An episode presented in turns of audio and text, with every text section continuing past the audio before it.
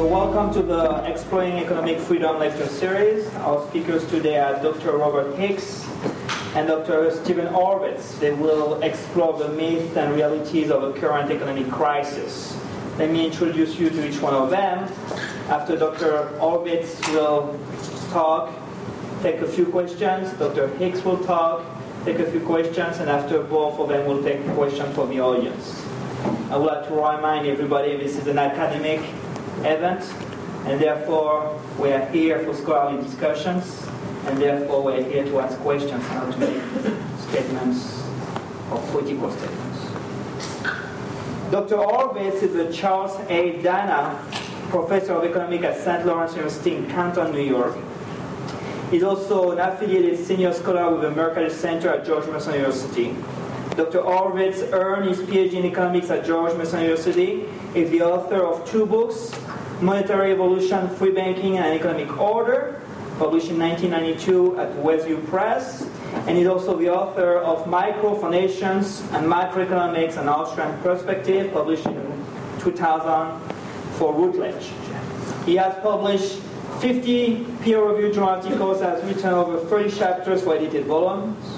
He's also a regular contributor to the Freeman and Critical Review, and he's very uh, he's a regular lecturer at the Institute for Human Studies and Foundation for Economic Education, and he's also a regular contributor to the Institute for Human Studies' newly developed education program called Learn Liberty dot org.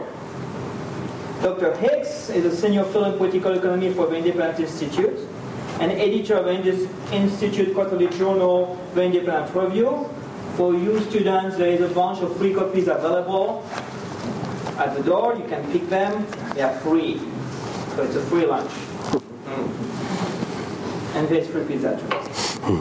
He received his P H D in economics from Johns Hopkins University. He has taught at the University of Washington, Lafayette College, Seattle University, and the University of Economics in Prague.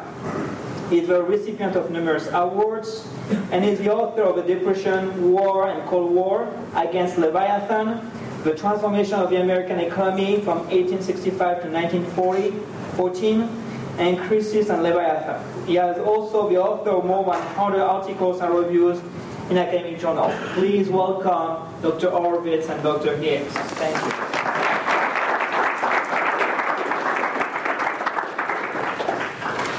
Thank you, Alex, and thank you all for coming out. Um, it's a pleasure to be here. You'll have to bear with me a little bit. I have something of a cold, and hopefully uh, that won't get in the way too much. Um, what I want to do this afternoon, I guess still this morning technically, is to talk about the causes of the Great Recession. All right, and notice I've dated this two thousand eight to two thousand nine. One could still argue, I, one could argue I maybe should have put a question mark there instead of the oh nine. By some measures, we are, I think, still still in a recession. Um, but what I want to look focus on is why. How did we get into this mess that we're in? And what uh, Professor Hicks, Doctor Hicks is going to do when I'm done is to talk about the issues involved in how we might or might not get out of this mess that we're in. So my focus is, again, on the causes. How did we get here um, and, and why? And in particular, my focus is to use um, the tools of the Austrian School of Economics, uh, not exclusively here, but importantly, centrally in my argument, to show the ways in which the particular theory of the business cycle that the Austrians have is is very helpful in understanding uh, important parts of why and how we got we got to where we are. So uh, so that's what that's what uh, what I want to do. Okay, and you can kind of think about this in maybe three or four different parts. Uh, I'm going to talk again about uh, the Austrian theory of the business cycle and, and, and how that uh, helps un- us understand kind of how we got into this mess. I also want to talk some about government intervention in the housing market that caused that cycle and this boom and then the bust that followed it to happen in a particular way. I want to say a few words about deregulation, why why that wasn't a problem. And at the very end, I want to say one quick thing about the issue of how we have or have not got, got out of this mess. So uh, let me start uh, by raising two questions.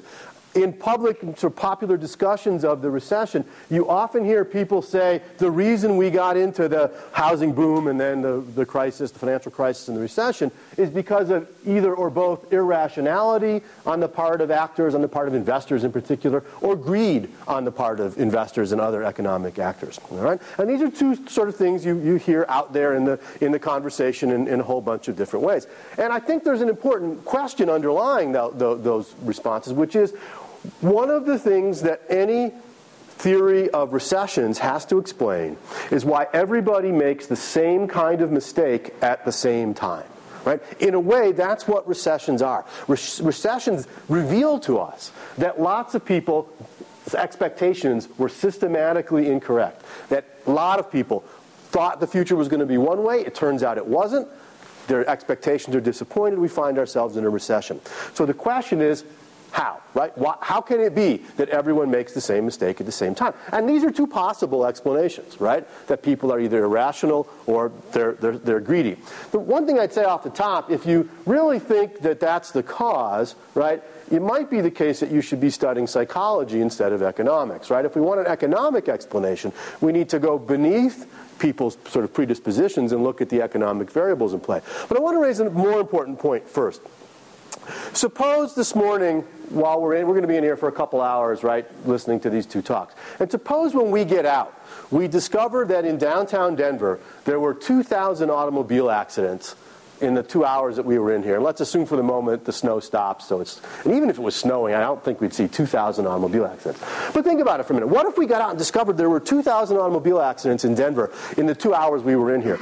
What would be our first guess as to why that could be, right? I mean, you could say, well, maybe Denver drivers just went psycho, right? They all went, got extremely irrational. They just started ramming cars into one another, all right? I don't think that's a very satisfying explanation. It would be what would cause them all to sort of lose their minds at the same time, all right?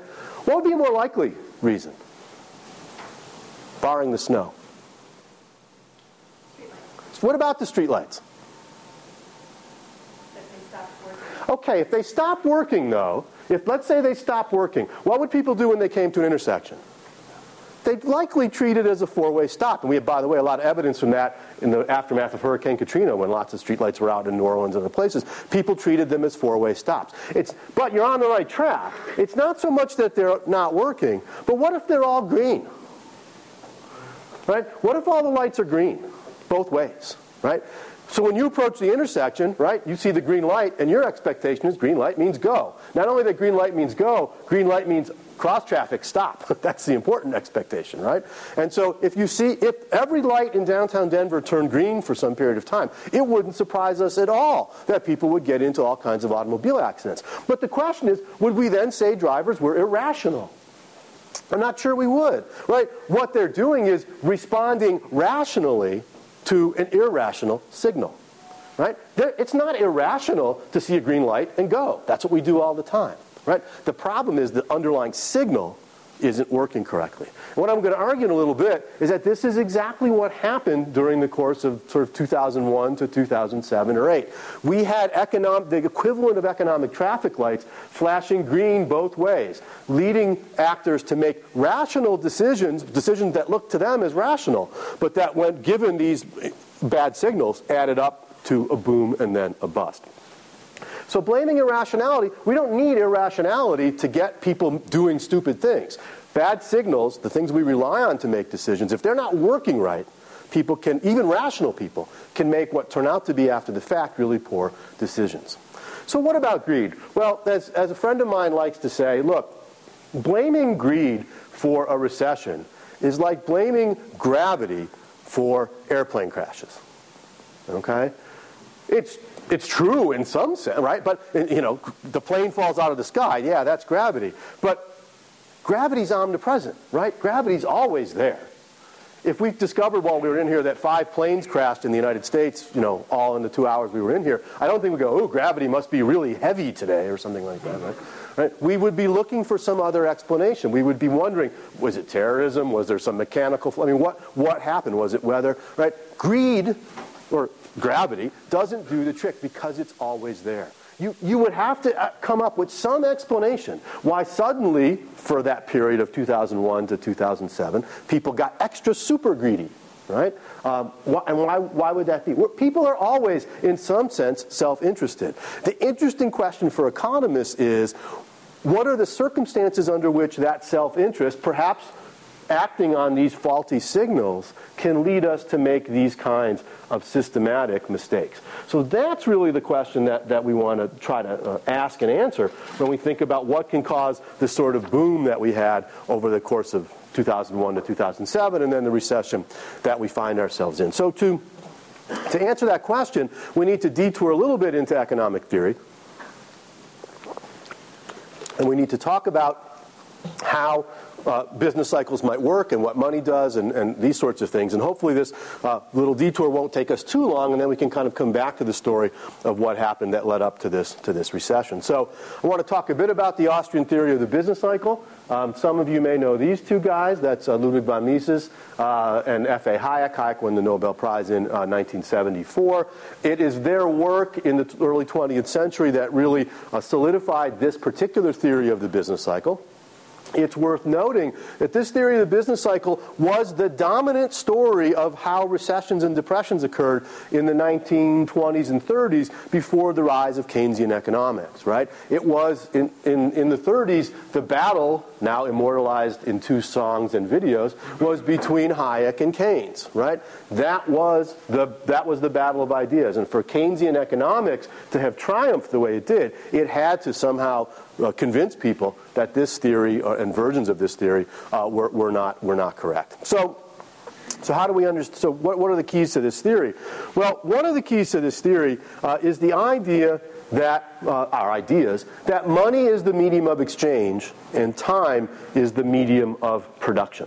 Okay, that what. What we call macroeconomics is about is understanding these two things. All exchanges, or pretty much all exchanges in a market economy, take place using money. Money touches everything in a market economy, right? And you can think the analogy here perhaps might be between money and blood in the human body. If you've ever had a blood disease like mono, don't raise your hands, all right? If you've ever had a blood disease like that, you know what it does to you. It makes your whole body, right, slow down, okay?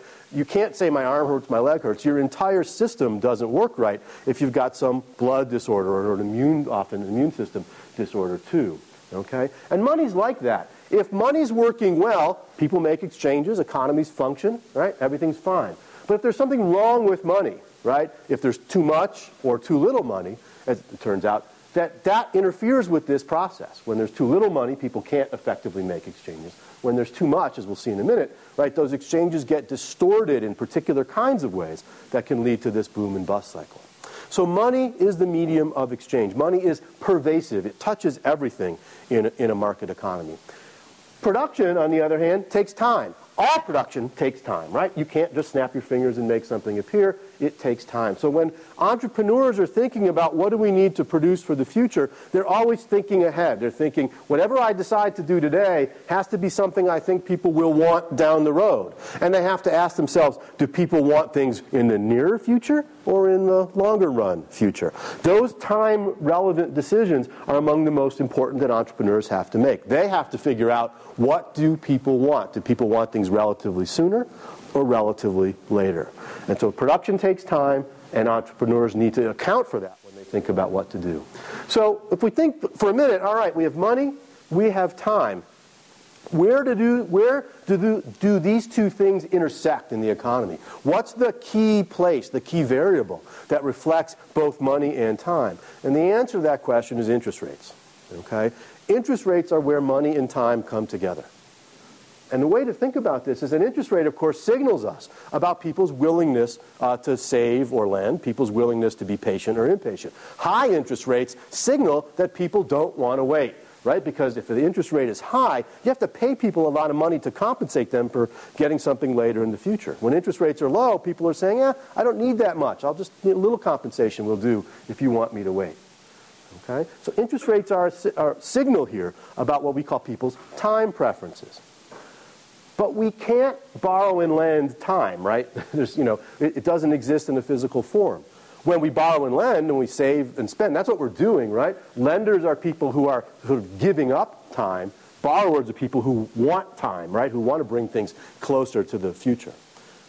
So if we can't do it through time, how do we do it? Well, we do it through money, right? Money is the way in which we trade time, credit to be more specific, right? When banks lend, they are giving you time in the form of money. And so interest rates are key for, for this Austrian story, because it's interest rates that enable us to engage, or enable entrepreneurs and consumers to engage in intertemporal coordination, right? There's your, uh, there's your uh, bit of jargon for the day, right?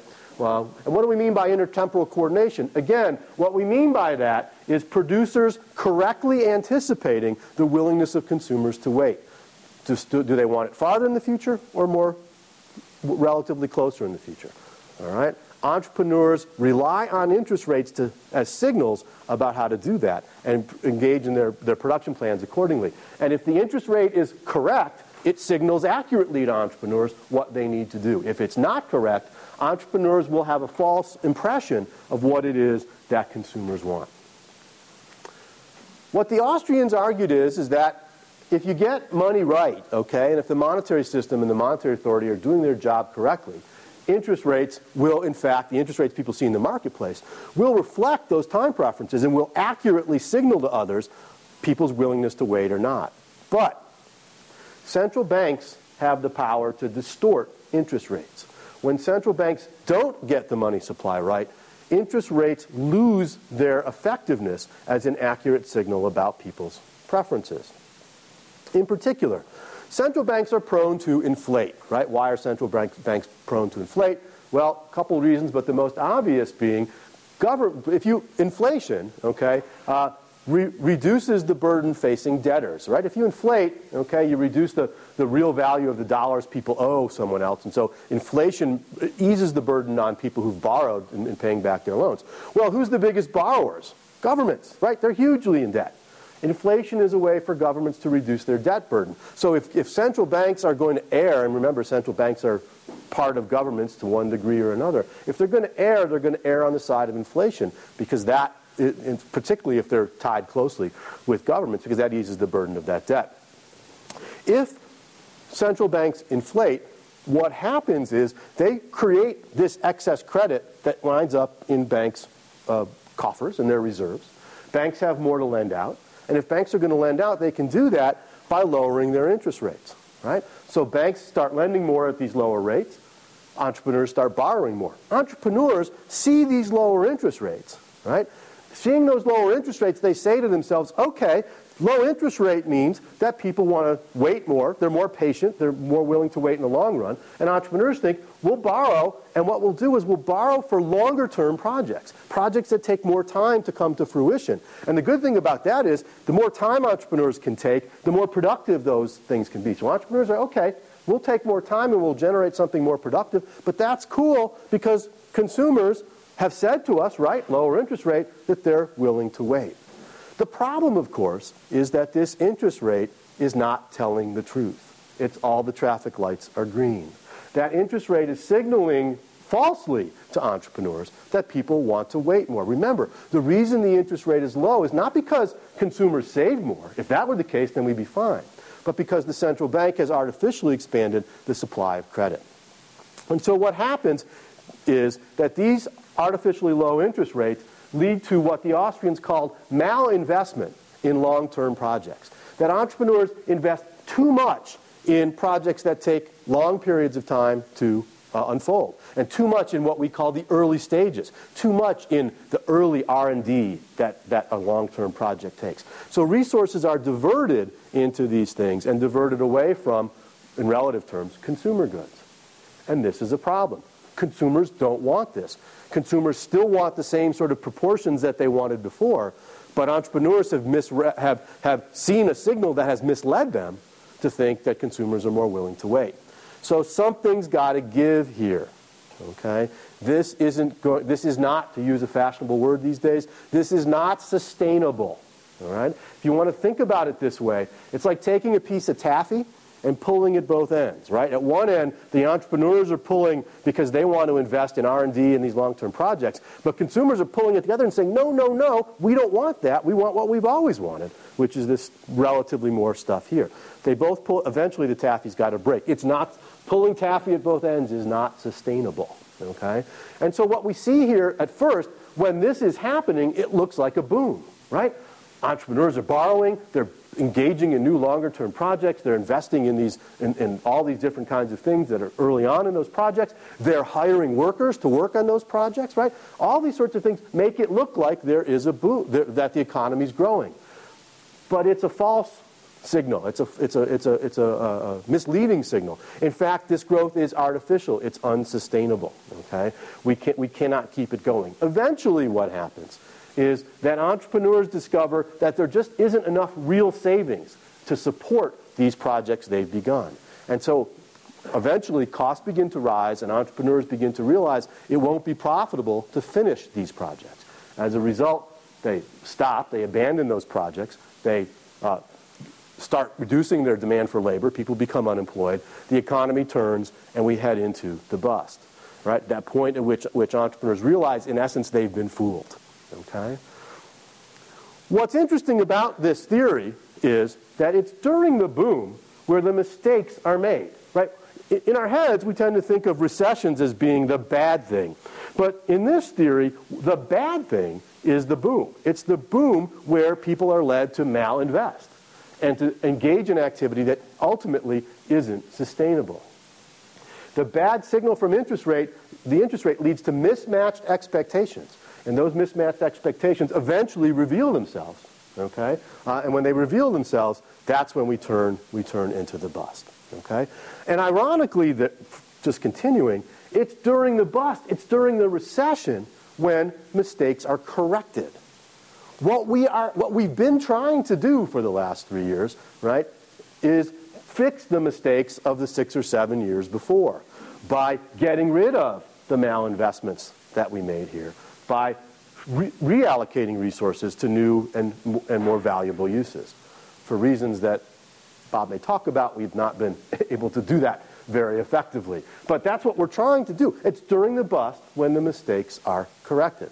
Last thing to think about, if you want an analogy for this, it's not perfect, but the, the analogy I sometimes use with my students is, is that this is like going out drinking, okay, in the following way, all right? If you wait, if you go out and drink too much and you wake up the next morning and you don't feel well, you don't say to yourself when you wake up, oh, I must have done something really stupid this morning to feel so sick, right? You say to yourself, I must have done something really stupid last night to feel so sick this morning, okay? It's during the boom. It's when you're out drinking and feeling good that you're, quote, making the mistakes that will eventually lead you to feel worse the next morning. And it's the next morning when you try to correct those mistakes by, we won't be too graphic, but by getting the toxin out of your body in whatever way, whatever way uh, it, it decides to come out. So the bust is when the mistakes are corrected. All right. So that's the that's the Austrian story. So how does this apply to what we've been through the last few years? Well, the first thing we need to show is that we actually had uh, interest rates that were that we would think would be too low. So the first Uh, graph I'm going to show you here, I don't know how well you can see this in the back, but trust me for a moment. This is the uh, uh, federal funds rate, okay, uh, th- and this is the this is the nominal federal funds rate. This is the interest rate that banks charge each other on loans. All right, this is usually taken as a measure of how loose monetary policy is. If banks have lots to lend out, and therefore the Fed funds rate is low, it suggests that the Fed's creating lots of reserves for them to lend out. Well, as you can see here, from about two thousand three to about two thousand five, that federal funds rate was below two percent, right? Sort of this this period right there. So for about two and a half years, right, we had a federal funds rate below two percent, which historically is quite low, okay? And you can see the big drop here, and this was uh, after September eleventh and the concerns about, about even before that, about Y two K. Stayed low for a while and then started to come back up again. That's the nominal Fed funds rate. That's the actual sort of rate banks were charging each other. But if you look at the real Fed funds rate, that is this nominal rate minus the rate of inflation, what was the real cost of borrowing? Here's where it gets really creepy. Now, this only goes up to two thousand nine, okay? But if you look at that same period from about two thousand two to two thousand five or six, what do you notice? The real Fed funds rate was below zero. In other words, right, instead of having to pay a price to borrow, people were getting paid to borrow. Interest rates were so low, right, and inflation was so high that you could, in essence, make money by borrowing it. It's a little, that's perhaps slightly overstated. Okay, but this suggests that interest rates were extraordinarily low in real terms, making it very, very profitable for firms to borrow and to invest in the kinds of long-term investments uh, that, that, that I was talking about earlier. So this suggests that what we saw, and again, there's, there's controversy about this, but this suggests that what we saw during this period, during the first decade of the, of the century, was in fact a, an Austrian-style boom with interest rates being held uh, artificially low. Okay, so that's suggestive that this theory has some explanatory power. But what I want to note is it's not uh, it's not the only thing in play here, because one of the things we know that happened during the boom was that that boom was felt particularly during, in, in the housing market. Okay, one of the things we did see, for example, during the Bush presidency was high rates of inflation. Even though perhaps the Fed was m- expanding credit and making it available very cheap, we didn't see inflation. Well, why not? Well, one reason is, is that where much of that credit went was into the housing market. And for reasons we can talk about in the Q and A, the traditional measures of price inflation don't count housing prices, the asset value of houses, uh, as part of that, that price level index. So the price level indexes didn't look like there was much inflation, but we certainly saw asset inflation in terms of housing prices. So why? Why the housing market, right? Why did this particular crisis have this particular feature to it? Well, the easy answer is government policies made housing artificially attractive. Understand, of course, that housing is a very interest-sensitive asset. When people are thinking about buying a house, interest rates matter a great deal, all right? And government policies made housing uh, uh, even more attractive, as uh, artificially attractive, as an investment than the low interest rates themselves, by themselves, did. So how was that? What were the things that were going on here? Well, uh, a huge part of this was the secondary mortgage mar- market and the roles of Fannie Mae and Freddie Mac. All right? And what's important here is that um, the way mortgage and housing markets were organized was that mortgage brokers would sell people mortgages and turn around and sell those off to these government-sponsored enterprises, Fannie Mae, Freddie Mac. Important to note, these are not private corporations in the usual sense of the word. They were created by government. We call them government-sponsored enterprises. And most importantly, they had an implicit promise that, well, they had special access to the government borrowing. That's one thing. But they had an implicit promise of a bailout. Nobody thought these guys, if they ever got in trouble, they wouldn't get bailed out. And so what mortgage brokers did was say, all right, we'll sell everybody a mortgage. Then we'll sell we'll sell those off to Fannie and Freddie, who'll buy them up. Fannie and Freddie and others would package them together into these mortgage-backed securities.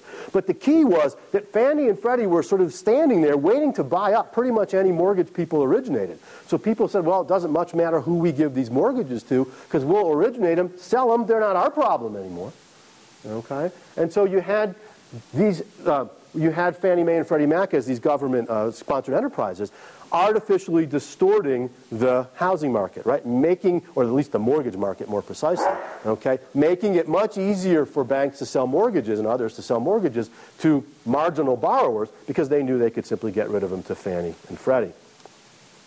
There was also, of course, uh, this push for uh, push for affordable housing, um, starting really with at least the Clinton administration, and if you really want to talk about it, it goes back to at least the Great Depression. But at least in, in more recent times, okay, um, certainly was an ongoing policy of the federal government to try to make housing more affordable. Okay, and by the way, just as a just as a sort of parenthetical thought, it's interesting that government wants to make housing more affordable, but every time housing prices fall, they get all panicky. Right? Wait, what, what? I don't understand. If you want to make housing more affordable, aren't falling home prices a good idea? Good thing? Oh, no, no, no, those are terrible. Well, how exactly are you hoping to make housing more affordable then? All right? So what were some of the things that, that government did here? Uh, I got, I've got a whole list um, that I'll kind of cover in brief, and again, we can talk we can talk more about. But certainly one set of things, and not the only set of things, was government policy uh, that was targeting both uh, minority groups and poor groups, you know, lower income groups, to make housing more affordable for, for, for those groups, okay? For example, Countrywide Mortgage um, specialized in trying to find ways to, to provide low, uh, low-cost loans to low-income Hispanic families in California, Arizona, and other kinds of places. Uh, those, one of the reasons they were doing that is they were under immense congressional pressure, the, the lenders were under immense congressional pressure to expand Hispanic home ownership, all right? Many of the folks here were given some subprime loans, all right? And this was a classic bit of crony capitalism between Countrywide and, and the federal government. It's important, right, that three of the places that were hit hardest by the housing crisis, California, Nevada, and Florida, all places with significant Spanish-speaking populations, certainly California and Nevada, okay? They now have some of the higher, certainly did a couple years ago, I think still do, higher foreclosure rates, okay? So w- this sort of pressure from the government on firms to do this was part of it. Fannie and Freddie, too, had expectations, co- congressional mandates that said by two thousand five, fifty-two percent of their financing had to be below, to, to households below median household incomes, okay? Um, and then they also had government mandates for what, how much they had to loan to households that made less than sixty percent of median household income. So here government was saying, you have to lend a certain part of your portfolio to poorer households, okay? So low interest rates, along with these other policies, together push all this credit into the housing market. Here, Community Reinvestment Act, another, another part of this story.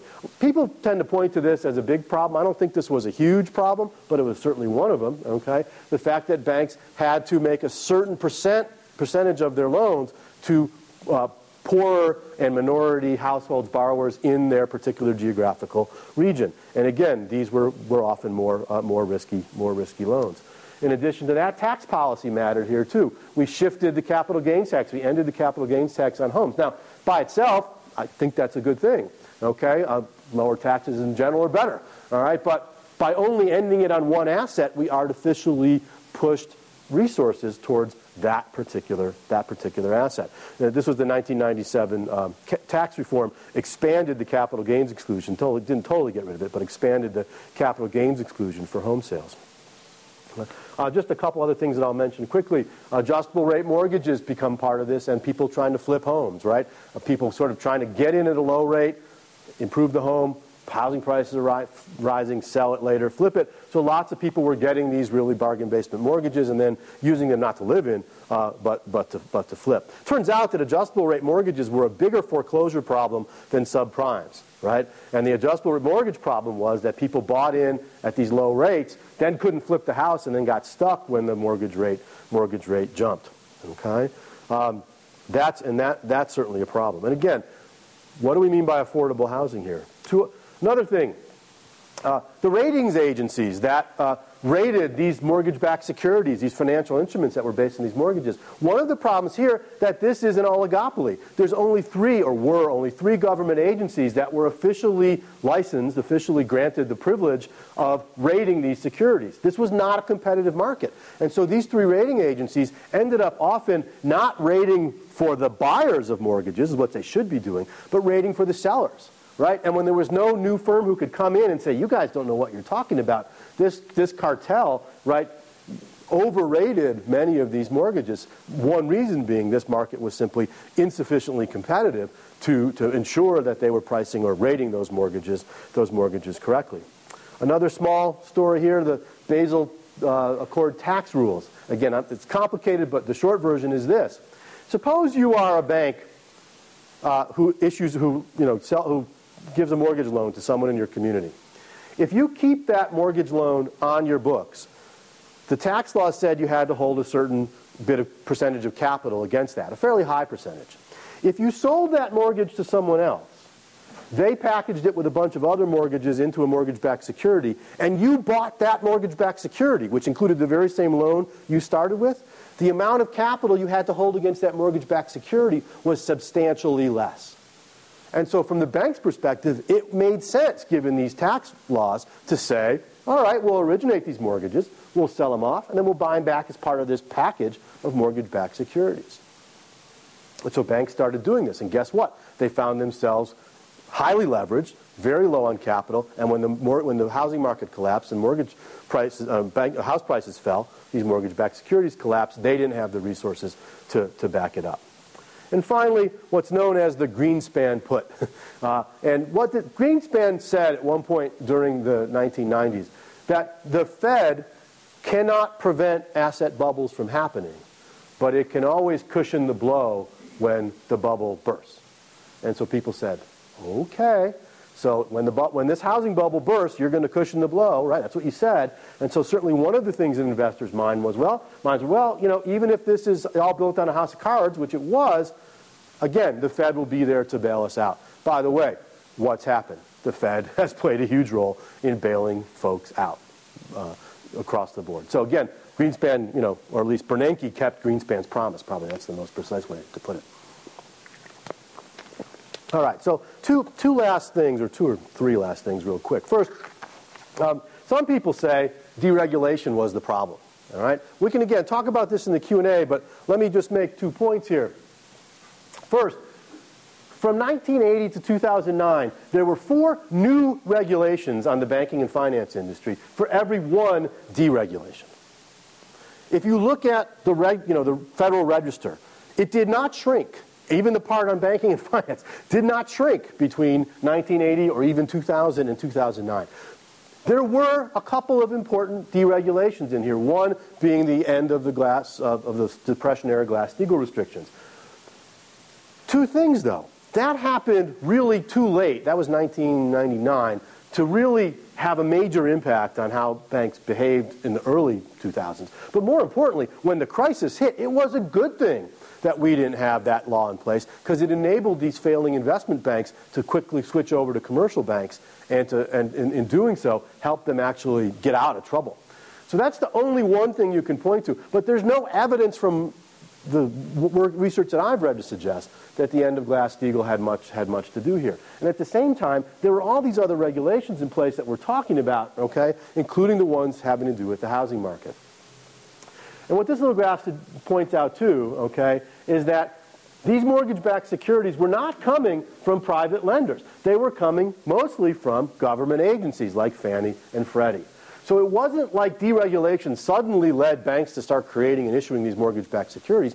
This was Fannie and Freddie. These were government agencies with, with special access to the Treasury and with an implicit promise of bailout that were financing this housing boom. So what did you have here? You had The, the central bank, the Fed, pushing interest rates artificially low, encouraging borrowing.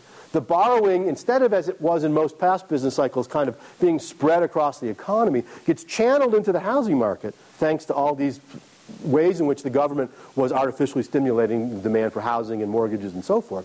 The result is you get a housing boom, and on top of that housing boom, you get all these fancy instruments. You get the mortgage-backed securities, right? But then you get the collateral debt obligations and all this other stuff that kind of gets piled on top of it, all of which is premised on rising house prices and the fact that if this collapses, there'll be a bailout, which there mostly was.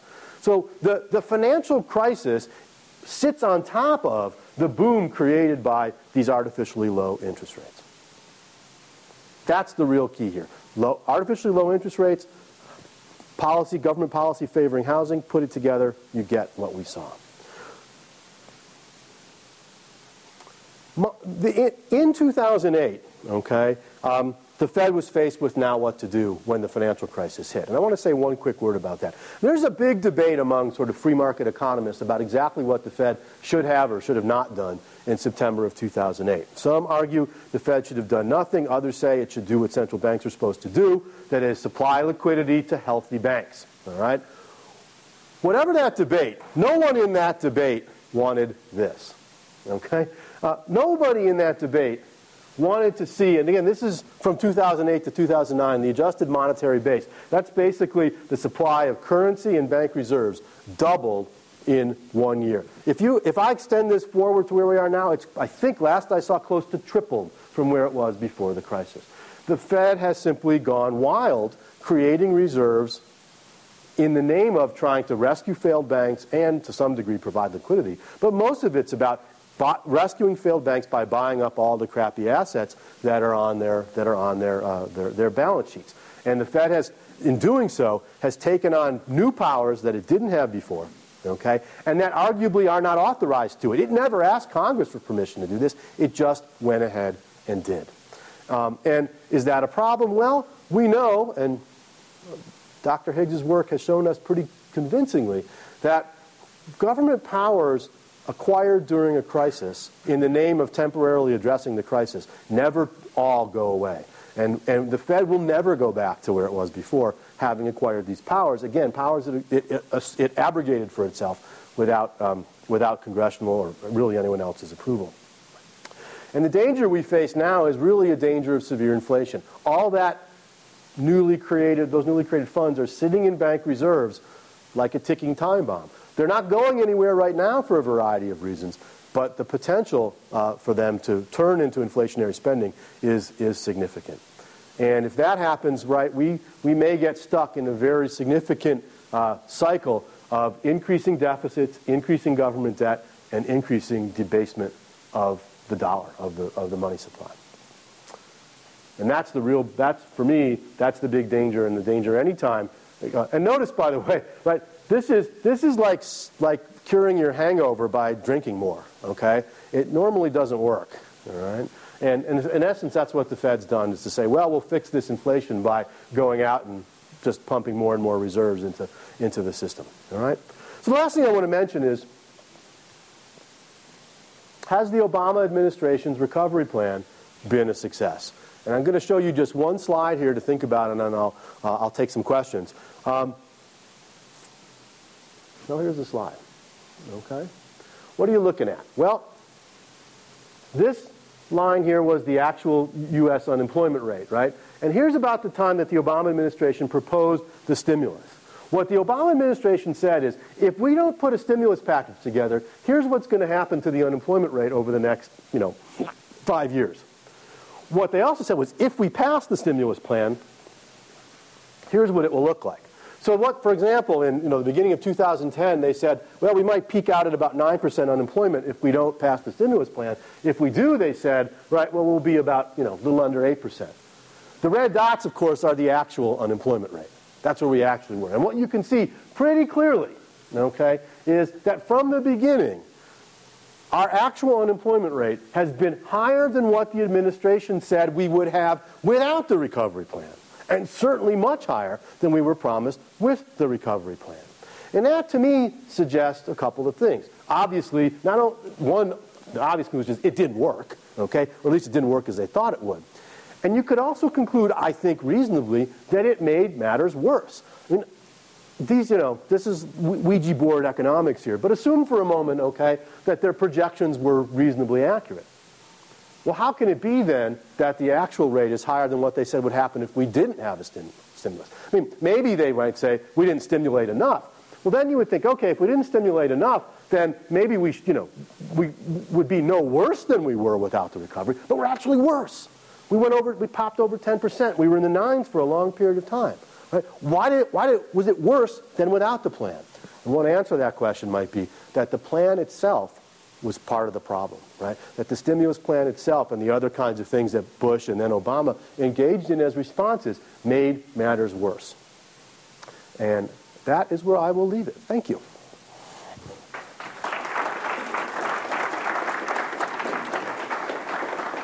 About ten, fifteen minutes to take some questions? Yeah. Alex is shrugging his shoulders at me, so that means yes. At least I'm going to take it as yes. Yeah? Oh, I don't have the exact number, but I believe the, the stimulus was enough money to give every individual around eight thousand dollars. Something like that, yeah. If you wanted to infuse the banks, what do you think would have happened if they issued an eight thousand dollars check for deposit only to every American citizen that would have duly allowed them to write down their debt while infusing the bank? Well, except the, the problem there is, two, well, two things.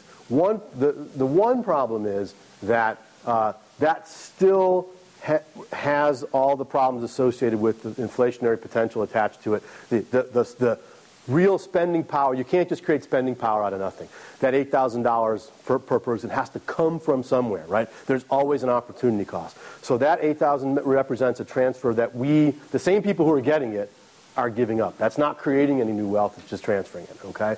So whether that would have done any good, not clear, because you're giving with one hand and taking with another.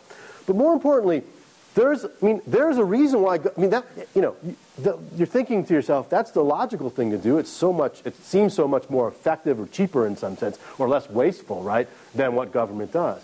But I think the problem is that government, what we think of as government waste, is actually a benefit to politicians. They would much rather, doing that gains politicians nothing, right? What gains them is to be able to target spending programs to marginal voters, right? So you don't want a stimulus package that writes checks. You want a stimulus package that fixes, claims to anyway, fix roads, right, or do these other things so that each member of Congress can hand that out as pork in their district. So politically speaking, it's just unlikely that you're going to see politicians transfer cash. You can ask the same question about about you know, about uh, entitlement programs, welfare programs, right? I mean, you can run those same numbers if you add up all the man, all the money that the federal government spends on various forms of assistance, food stamps, and so on and so forth, and divide that by the number of people it helps. It comes out to something like you know sixty, seventy thousand dollars a person or a family, and you can say, well, geez, why are we wasting all that money? Why don't we just write a check for a fraction of that? Well, the answer is, is that doesn't benefit the politicians politically. So I think both as a macroeconomic solution, that doesn't work, all right? But politically, you're not, you're not going to see that because you have, any policy you devise to, to, to do anything, but certainly to address a recession, has to get through a political process where self-interested politicians are, are, are driving the bus. Yeah?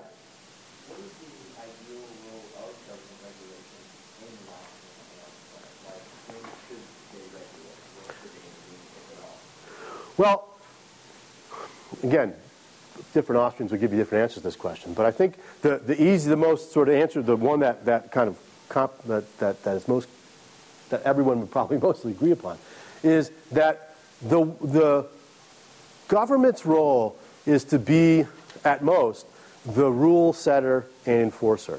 Um, that what governments uh, should be doing is making clear, uh, who, you know, Uh, how property rights are defined, how they're going to be enforced, and who's going to enforce them, okay? And as long as those rules of the game are clear, let people, as it were, play the game without direct intervention from the government, right? We don't, in a housing market, as long as people know what the rules of contract and property are, okay, let people create whatever contracts they want in terms of whether it's mortgages or anything else, okay? Uh, but don't artificially stimulate it, don't make it artificially expensive. The government's job is to just uh, enforce those rules, that structure of rules, right, in which the game is played, okay? So if, uh, for most Austrians, that means there's not a lot of cases at all where government needs to step in, right? If government does a good job, and this is an interesting question, how well it will do, at setting up and enforcing those rules, the, the play of the game can largely go on, you know, un- unintervened in, okay? As long as, again, there's some agency there, government's there, when the rules get broken, to, to ascertain, you know, who, who the victim is and, and what the appropriate remedy is, okay? Again, Austrians, some Austrians would give a bigger role to government, some would give a smaller role, but I think if you're going to cut it down the middle, that would be, that would be it. Yeah? How would computing currency ah, that's, that's like, like my favorite question on this. Uh, well, look, um, whenever you have a central bank, central banks are monopolies, right? Okay? The, the Fed is the only institution with the legal right to create currency in the United States. By the way, and let's be specific, currency and, and those bank reserves.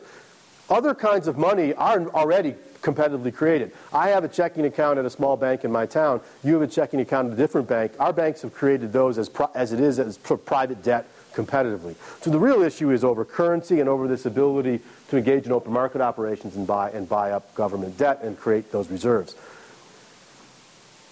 So, you know, I could do a long whole lecture on, on this question, but I'll try to give you the short version. If you had a system where banks, where, where without a central bank, right, there's no way for anyone to push onto the market more money than people wish to hold Uh, in, in the long run, right? You can try to do it, but eventually a bank that issues too much money in a competitive system will get punished right, as people who find themselves with more of, too much of that money will spend it or return it to the bank for some other, you know, for, for let's say for gold or silver or whatever, right? And in that kind of system, banks that overissue will pay a price, and if they overissue, they will quickly have to reduce that amount, okay? And so the argument that people like myself and others have made, in a truly competitive monetary system, you shouldn't see any large excesses or deficiencies in the money supply. With a monopoly, right, like a central bank, one, there's no economic signal there. There's no feedback to it. The only way the Fed knows that it has screwed up the money supply is when macroeconomic variables change. So it sees inflation or it sees interest rates too low, which is always after the fact. Even then, it doesn't have much incentive to react to it. As I pointed out earlier, central bankers tend to like inflation because it, ple- it pleases their political overseers.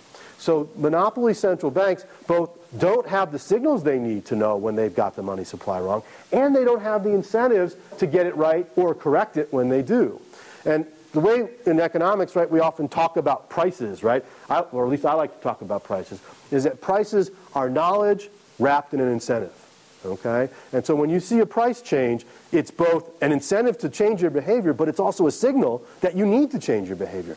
In a monopoly, any kind of monopoly, prices can't perform that function very well at all. And in the case of the Fed, in essence, there's no signal to it, there, and it has little incentive to change its behavior when it messes up, all right? So I don't know if that answers the question completely enough or not, but the central banks face these same kinds of problems that other monopolists or other sort of more broad attempts to centrally plan an industry or an economy would. Um, and, and as a result, it, it makes mistakes. Yeah, I'm back. Uh-huh.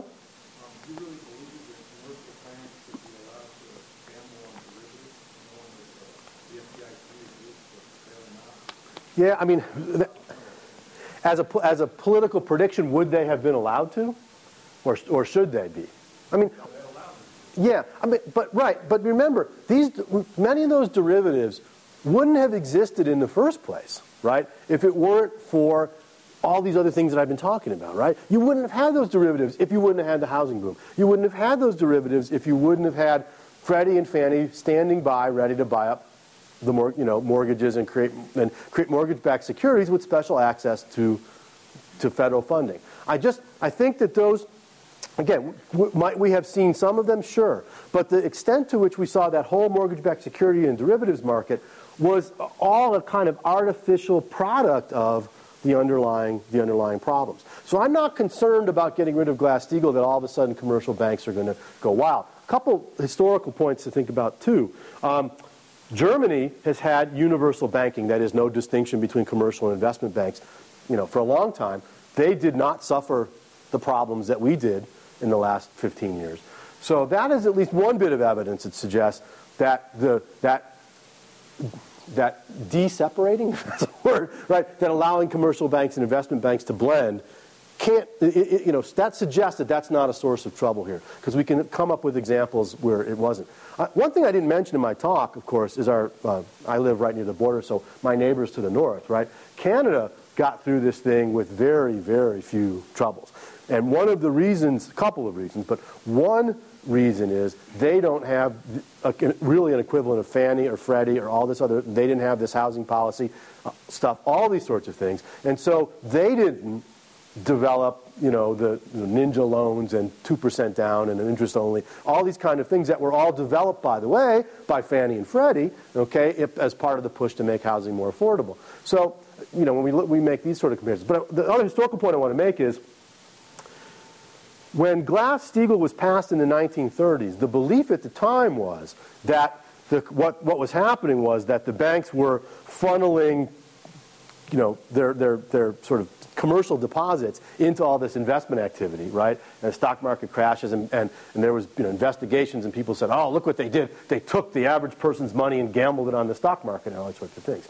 And so Glass-Steagall resulted. Well, there's been pretty extensive research by economists since then that actually went back and, you know what, looked at the data and found out it just wasn't true, right? The banks banks that were caught up, were the worst in the stock market crash, were not ones that had heavy commercial deposits. So the evidence for the, the original rationale for Glass-Steagall has subsequently not stood up to the evidence. So I'm not really concerned that the repeal of Glass-Steagall was a big issue here.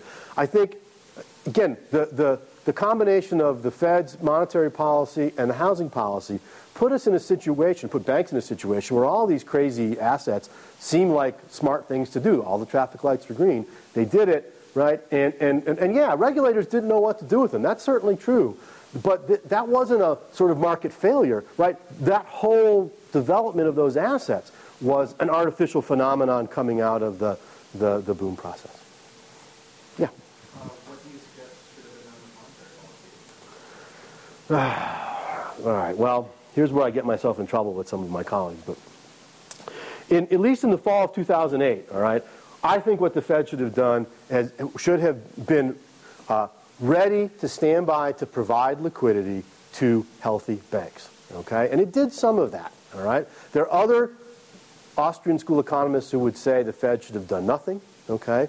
But I think the Fed, given the world of central banking, central banks have a responsibility and, and have a historically established policy. That's what you do in, in the case of a crisis. The Fed, however, did not, though it did some of that, mostly channeled funds into unhealthy banks by trying to buy the toxic stuff off their balance sheets. That was a, that was a mistake, okay? The Fed also went way beyond just providing liquidity, uh, making it available to good banks, by all these other things that it did. And then, you know, as we go later, we get into Q E one and Q E two and all these sorts of things, which are just way beyond anything the Fed should have done. I think if, again, and, and I don't want to steal too much of Bob's thunder, but, you know, for me, if the Fed had done that and only that, okay, and people hadn't panicked and thought that the way you solved this problem was by spending trillions of dollars on various stimulus budget type stuff, um, I again, you can't prove a counterfactual, but I suspect we would have had a reasonably severe but short recession that we would be much closer to being out of today than we are. But between all of these things that both the Fed and the federal government did, we we we we turned what would have been a market correction into an extensive and complex recession. Maybe one more? Sure, one yeah, one more? Yes, ma'am. Is there a way to change federal insurance to sort of prevent this in the future, or is it lessen this in some way? Well, yeah, you can start by getting rid of Fannie and Freddie for sure, okay? That's one thing. I mean, you know, uh, if, you, if you're thinking in terms of how do we, how do we make sure that, let, let's back up a step. Remember something really important. Banks don't want to make bad loans, right? If you're a banker, the last thing you want to do is make bad loans. So then why do banks systematically make bad loans? Traffic lights are green, right? Maybe one of the things that's happening here is that the signals they're relying on to determine what are good and bad loans are leading them astray. Perhaps regulation requires them to make bad loans. If we think about something like the Community Reinvestment Act and these other sorts of mandates, end up, you know, creating incentives for them to make bad loans. So banks don't want to make, make bad loans. So that's one point. Second point, if we're talking about like deposit insurance and those kind of things, the other bit of history to know here is that U S banks historically have been small and under-diversified, because only in the last twenty years or so have we really allowed banks to cross state lines and branch across state lines. So for most of U S history, U S banks were small and under-diversified, and bank failures were a constant problem. That created the perception that we needed to have deposit insurance, right? And that, I'm not, that, that was the wrong solution, but you can understand why people might have thought that. Compared to Canada, right? Canada's never had those restrictions on geography. Canadian banks have always been larger, more diversified, and healthier. It's one of the reasons they did better the last fifteen years than U S banks did. Anyone know how many Canadian banks failed during the Great, Great Depression? Zero. How many failed in the U S? Almost ten thousand. Right? Why? Just what I said before. So it's, I don't think it's about reforming federal deposit insurance. Okay? I mean, I think if you want to talk about how do you make banks safer, okay, I think you got to talk about the regulatory environment in which they operate. Um, Banks don't want to fail. No business wants to fail. Banks don't want to fail. So how do we create a, an, an environment in which we can feel pretty confident that banks are making, making high-quality loans? Stop creating incentives for them to make bad loans. Enable them to diversify. Enable them to do the things that, that lower their risks. Okay. Thank you all. You want to set up Bob's?